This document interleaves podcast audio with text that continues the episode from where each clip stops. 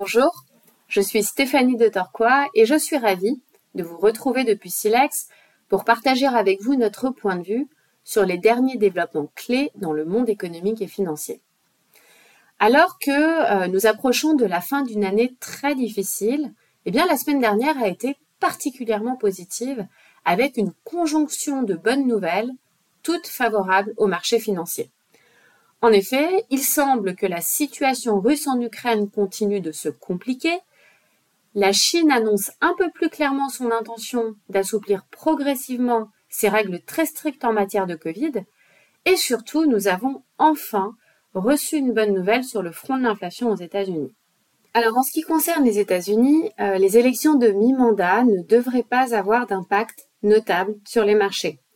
Avec une Chambre vraisemblablement en passe de devenir républicaine et un Sénat tout juste contrôlé par les démocrates, la probabilité de grands changements législatifs ou fiscaux ces deux prochaines années est euh, plutôt faible.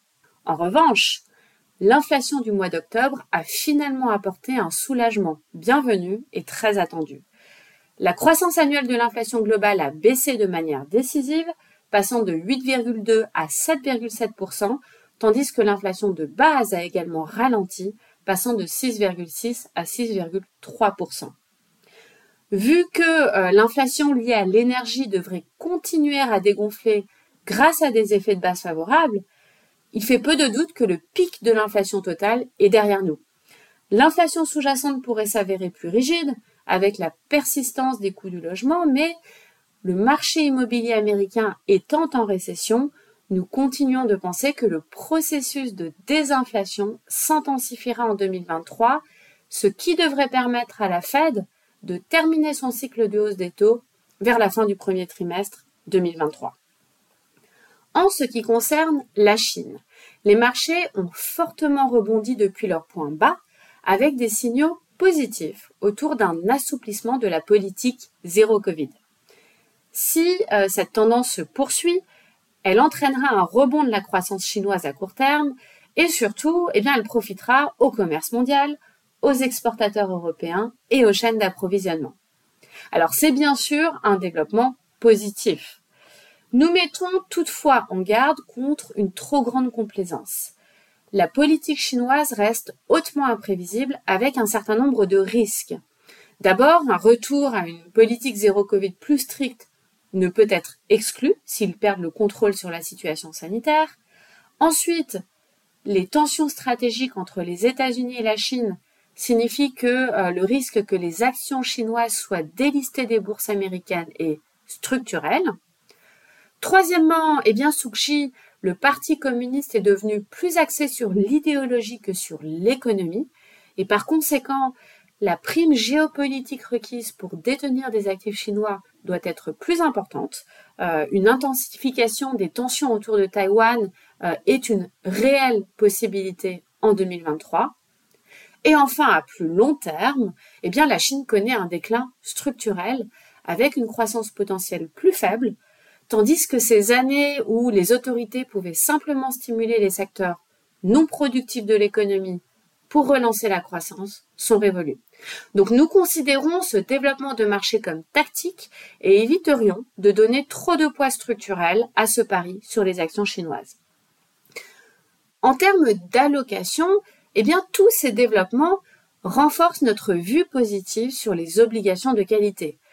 La plupart, si ce n'est la totalité du resserrement monétaire à venir de la Fed, est maintenant probablement intégrée par les niveaux de taux actuels qui offrent un point d'entrée très intéressant à notre avis. Le rallye de fin d'année des actions que nous attendions et qui justifiait notre exposition modérément sous-pondérée depuis octobre est en cours. Cela dit, euh, il ne faut pas oublier que les actions sont montées la semaine dernière grâce à une baisse de l'inflation elle-même liée à un ralentissement de la croissance. Nous attendons une récession l'année prochaine avec des perspectives de bénéfices plutôt moroses. Donc nous continuons de recommander une exposition prudente aux actions en privilégiant la qualité. En revanche, nous préconisons une surpondération des convertibles afin de profiter de la baisse des taux tout en étant déjà positionné pour une reprise plus structurelle des actions plus tard l'année prochaine. C'est tout pour moi. Je vous souhaite à tous une excellente semaine et vous retrouve lundi prochain.